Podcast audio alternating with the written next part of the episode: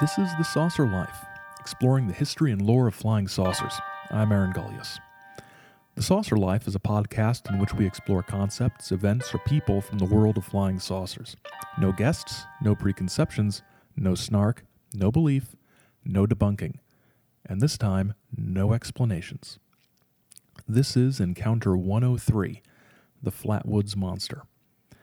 Lights in the sky, bizarre creatures, shocked and appalled witnesses, the involvement of men who would become major figures in the fields of flying saucerdom. The Flatwoods Monster case has it all. Today we travel back to a time before everyone knew what saucer occupants looked and acted like, a time when saucer lives could be extremely strange. When I was doing the research for this episode, I decided not to do my usual thing on topics with which I'm less familiar. I didn't start with what a flying saucer expert said about it or anything like that from decades later. I decided to start with some newspaper accounts and then move on from there. So, as far as it's possible, we'll be hearing this more or less from the relatively simple beginnings to the theories and explanations that people have proposed over the years.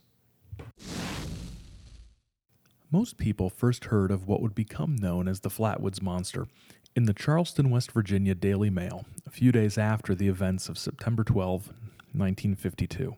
It was an article headlined Braxton County residents faint, become ill after run in with weird 10 foot monster. I really enjoy that they made sure we knew it was a weird 10 foot monster, and not, you know, sort of banal 10 foot monster like everybody else always sees. Seven Braxton County residents Saturday reported seeing a 10 foot Frankenstein like monster in the hills above Flatwood. They said they saw the monster Friday night when they climbed a wooded hill to investigate reports that a flying saucer had landed. Mrs. Catherine May, Flatwoods, said that she and six boys, including a 17 year old member of the National Guard, started to search for a bright object which her two small sons said they had seen come down. However, state police laughed the reports off as hysteria. They said the so called monster had grown from 7 to 17 feet in 24 hours. The National Guard member, Gene Lemon, was leading the group when he said he saw what appeared to be a pair of bright eyes in a tree. At first, he thought it was an opossum or a raccoon, but when he shone his flashlight on it, he said he saw a 10 foot monster with a blood red face and a green body that seemed to glow. Mrs. May said Lemon let out a terrified scream and fell over backwards. She said the monster started toward them with a bounding motion. All of the party agreed that there was an overpowering smell that burned the nostrils and made them sick. Several of the party fainted and vomited for several hours after returning to town. A. Lee Stewart, co publisher of the Braxton County Democrat, said he and several men armed with shotguns returned with Lemon about a half hour to an hour later and reported a sickening odor still present. He said there were also slight heat waves in the air. Those people were the most scared people I've ever seen, Stewart said. People don't make up that kind of story that quickly. Both Mrs. May and Lemon described the thing as having the shape of a man, blood red face, bright green body, protruding eyes, and hand extended forward, and appeared to give off an eerie light. They, they said it had a black shield affair in the shape of an ace of spades behind it, and what looked like a pleated metallic shirt. It looked worse than Frankenstein, Mrs. May said. So many things jump out at me from this initial report. The almost casual mention of a flying saucer that had landed, the detailed description of the monster, the colors, the smells, and the way it moved that have been a part of almost every description of this incident down to the present day, with, with little variations here and there. The fact that a shotgun toting posse showed up to investigate the site of the encounter and encountered the same sort of odors that the witnesses did. All this is really interesting. And this actually this notion of an odor was was, you know, really striking because strange smells would be part and parcel of many weird encounters, not just saucers, but many different paranormal environments. Sulfur like smells, for example, have been associated with strange encounters for centuries. The description of the monster as Frankenstein like is interesting. If I look at descriptions of the creature or pictures based on accounts, it doesn't look Frankensteiny to me, not at all. This kind of illustrates, I think, that we have a very limited vocabulary for describing strange things that are outside of our experience. And, and the words we use and the comparisons we draw sort of reflect the cultural and societal, you know, environment we live in. In times past, or to witnesses with different cultural, social, or religious reference points, this might have been described as a demon, probably. In 1952, however, it's a Frankenstein monster that arrived in a flying saucer. As the wire services like UPI and AP picked up on the story, Clarksburg, West Virginia native Gray Barker was intrigued and pitched a story about the encounter to Fate magazine editor Ray Palmer. Fate was one of the first major flying saucer publications out there, and Ray Palmer had been involved in some pretty strange stories going back to the 1940s. At some point in the future, we'll probably talk about Richard Shaver and the Hollow Earth, and, and Ray Palmer was at the center of that as well. Palmer was skeptical of the Flatwood story, but seemed enthusiastic about getting a firsthand report from somebody on the scene, uh, somebody that, probably that he wouldn't have to you know, pay to fly to West Virginia, since uh, Barker was only an hour or so up the road. So Barker went to West Virginia, uh, or who was in West Virginia rather, went to Flatwoods, and uh, would later publish a story on the event in the January 1953 issue of Fate magazine. And the description of the event that Barker outlines is, is pretty much the same. Um, there's a little more detail about the appearance. Um, he says that uh, the in the face were two eye-like openings rather than eyes, and that greenish-orange beams uh, projected out from the monster. Um, rather than being green, uh, some of the witnesses would later say that it was sort of a, a, a sort of black and colorless sort of sort of uh, tone to the creature. But for the most part, the description is pretty much the same. In closing his article, Bender recounted a conversation with J. Holt Byrne, who was the mayor of Sutton, which was the county seat of Braxton County, and also the editor of uh, the newspaper, one of the newspapers in Braxton County.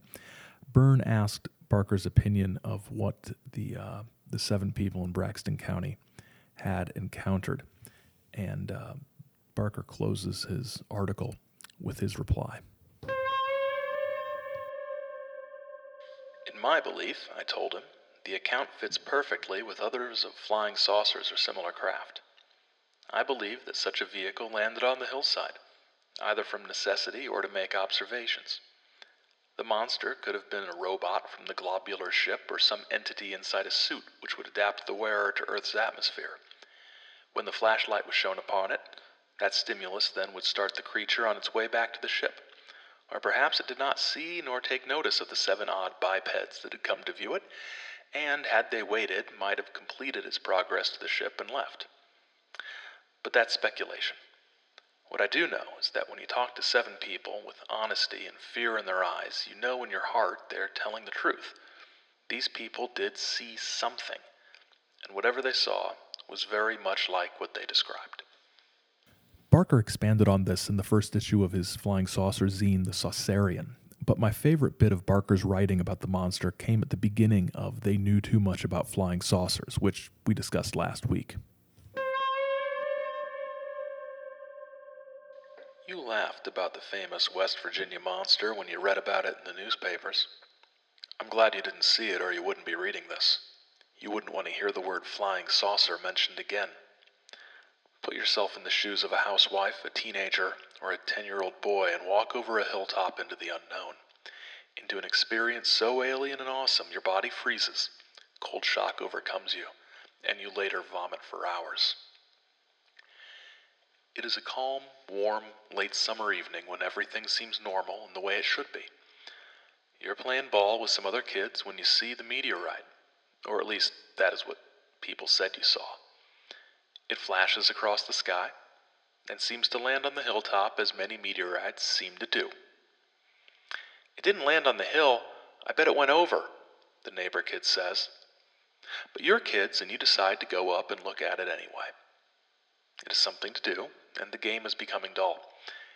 In that urgency, peculiar to the undertakings of childhood, everybody starts running. Maybe it's a flying saucer, one kid shouts. Everybody laughs. Maybe it's a man from Mars and he'll jump out and get you. Everybody laughs again. For that's something you read about only in books. Like this. As you approach the hilltop, you have a feeling you later are unable to explain to the reporters who talk to you. You smell a funny odor. You are afraid, but the others are along, and then you take comfort in the dog, romping along beside you. Suddenly, the dog tucks its tail between its legs and flees, yelping pitifully. When you look over the top of the hill, several things happen all at once. You see a fiery something totally outside your experience, and as you puzzle for a moment, focusing your eyes on the unknown, you fail to see the horror approaching from your left. It is in shadow, but someone sees its eyes and flashes the light on it. It lights up like a neon sign. To you, this is not some phenomenon to be pondered and examined rationally. You once saw hell in a fever dream, or envisaged it in the choked rantings of a bleak eyed evangelist. Here in a dread second is that same awful fear, though now all consuming and elemental, grabbing your bones and muscles with cold convulsions. It is a monster that walks like a man, a creature from the blackest memory of your fears. You don't remember when you started to run. Not until later do you discover you are almost overcome by what someone said was gas. Interest in the Flatwoods monster didn't end with Barker. Even Major Donald E. Keyhoe, head of NICAP, the National Investigations Committee for Aerial Phenomenon, which was the epitome of flying saucer stodginess in the 1950s, addressed Flatwoods in his 1953 book Flying Saucers from Outer Space. Keyhoe had been puzzled at the Air Force's professed disinterest in the Flatwoods case, dismissing it as a quote monster story. Keyhoe decided to dig deeper. I discovered that the Air Force had not ignored the report. To avoid public attention, intelligence had worked through the West Virginia State Police, securing all the details. Later, from a source outside the Pentagon, I heard that intelligence had followed this up by sending two men in civilian clothes who posed as magazine writers while interviewing witnesses. Even if this was not true, and the Air Force did deny it, their check through the state police showed more interest than they had admitted.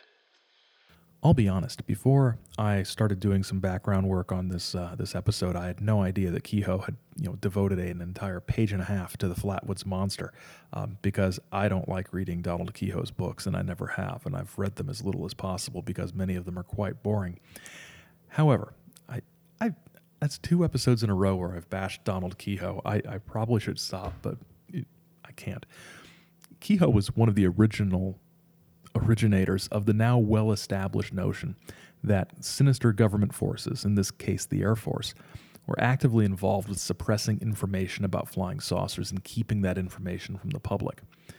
The few pages he devotes to the Flatwoods case gives us a window into the development of that idea and gives the Flatwoods case another sort of interesting bit of significance in, in that it was part of very early on in 1953 Keyhoe and NICAP building this idea that the Air Force was, in fact, interested in the flying saucer phenomenon, but was very, very invested in making sure nobody knew they were interested in the flying saucer phenomenon.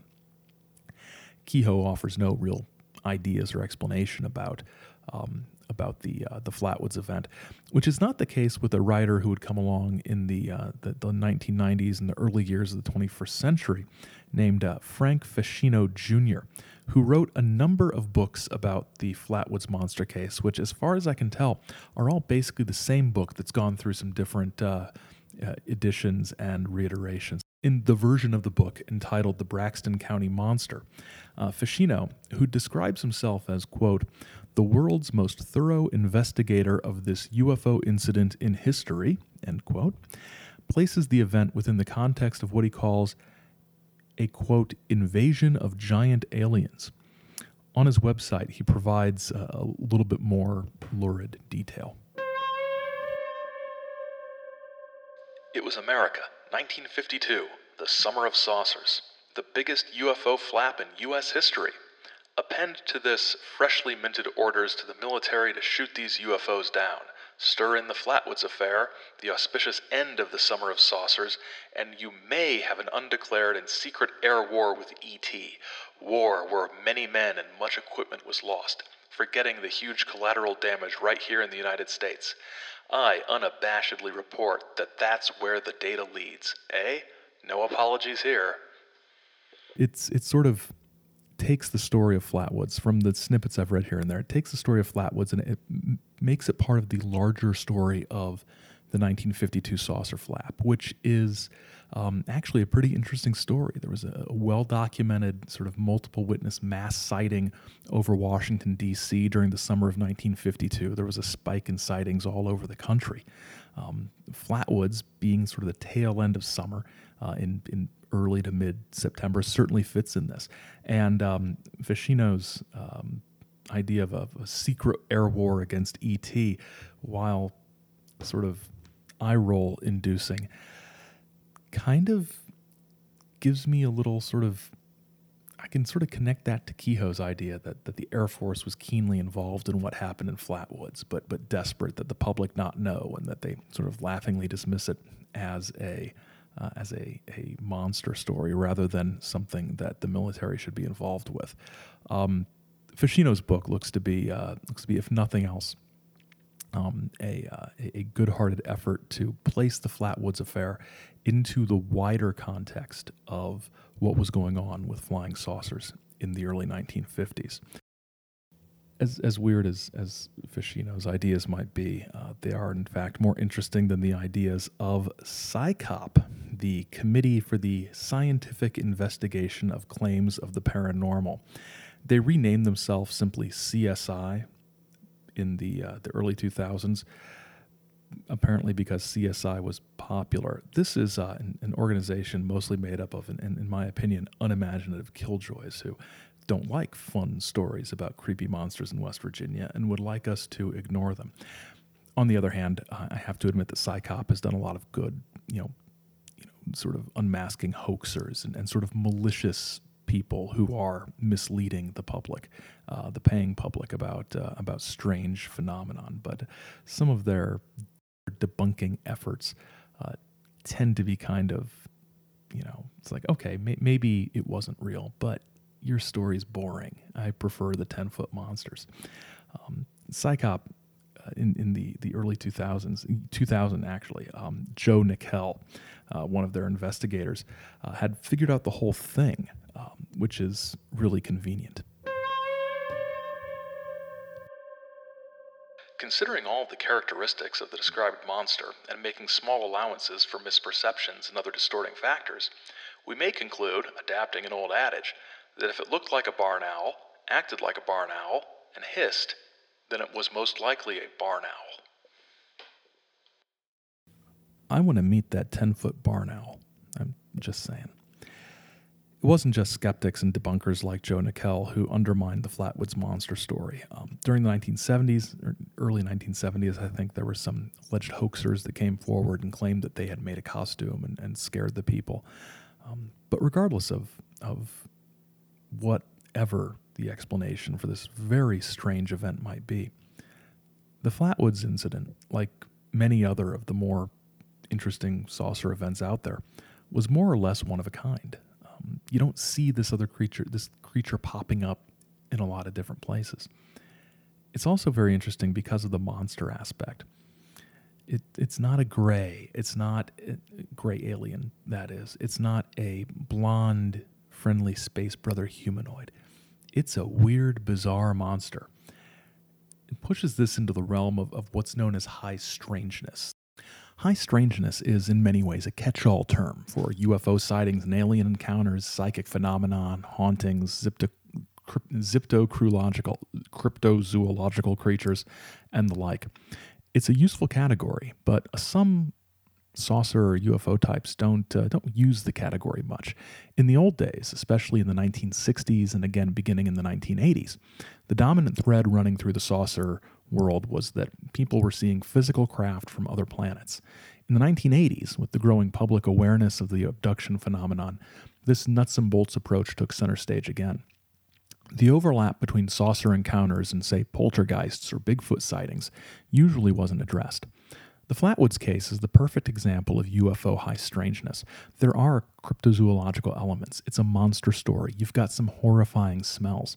And in my opinion, you've got more hallmarks of high strangeness with Flatwoods than really that it shares with typical flying saucer encounters. Something else that strikes me about Flatwoods is the way in which this brief incident has become entwined with the identity of the town.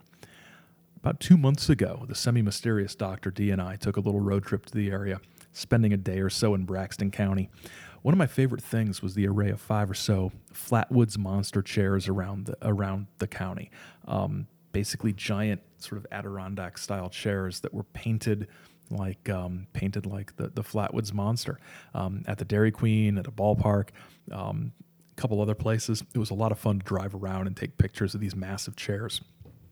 We also picked up some Flatwoods Monster t shirts from the volunteer fire department. Had a nice conversation with the firefighter there about the new Flatwoods Monster logos that are on the side of their new fire engines.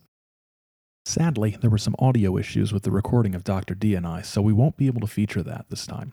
We hope to bring you the whole conversation in which we compare our adventures in Kecksburg, Pennsylvania, Braxton County, and Point Pleasant, West Virginia at a future time. While this incident may have launched the saucer life of somebody like Gray Barker, I think one of the great things about this event is the way that it gave a lasting, unique identity to this tiny community in, in the literal geographic center of West Virginia. Cities and towns have lives, like people. And like more well known places like Roswell, New Mexico, or Point Pleasant, West Virginia, the Flatwoods Monster gave Flatwoods its own saucer life. We hope you return next time when we take uh, a little detour and do something a little different. It's going to be the first of, of what is probably going to be a, a semi regular series called Read These Books, where I'll take a brief look at four flying saucer themed books that I believe you absolutely must read if you intend to be any sort of well informed person about this topic. Um, it's not an exhaustive list, but it's it's a good place to start and some books you might not have heard of. So that's what we're going to be doing next time. And then we're going to finish up this first series of six episodes. Uh, episodes five and six are going to be sort of a two part uh, affair where we take our first look at a group of flying saucer experiencers that would become known as contactees. So that's what's coming down the pike for the next uh, next three episodes, and then there's going to be a little bit of a longer break, and we'll launch um, we'll launch what we are uh, pretentiously calling season two after that. In the meantime, thanks for listening. Uh, you can, as always, you can follow along with us at saucerlife.wordpress.com and on Twitter at saucerlife, all one word, or you can email us at thesaucerlife, all one word, at gmail.com. On Facebook, you can find me at Aaron John Gulyas. Um, just search for that on Facebook and you'll find it. Gulyas is spelled G U L Y A S. We'd love your feedback, so get in touch. If you could rate and review The Saucer Life on iTunes, Google Play, and anywhere else, that'd be great. Sharing and retweeting the links are also much appreciated. Thanks this time go out to the Braxton County, West Virginia Convention and Visitors Bureau, which does a great job of publicizing the monster and was very generous in providing um, me with a, a, a huge file of scans of contemporary newspaper articles and Gray Barker's article from Fate magazine and all kinds of stuff. Um, also, um, sort of from from last time, Wendy Connors is a woman who's digitized a great number of decades old UFO audio recordings, um, including the um, the uh, Al Bender clips from our last episode. Um, and um, it, it, didn't really, I couldn't really find a way to shoehorn it into this episode. But there's about a half hour of biologist and cryptozoologist Ivan Sanderson talking about the Flatwoods monster on um, Long John Nebel's Party Line radio show from 1956. There's a link to that on uh, on the website in the show notes, so you can check that out. So Wendy Connors did a, a huge amount of work digitizing all this old audio. We also thank uh, the semi mysterious Dr. D for his contributions to this episode and to uh, the production side of things as well. The Saucer Life is a Chizo Media production. And until next time, keep watching the skies because the skies are watching you.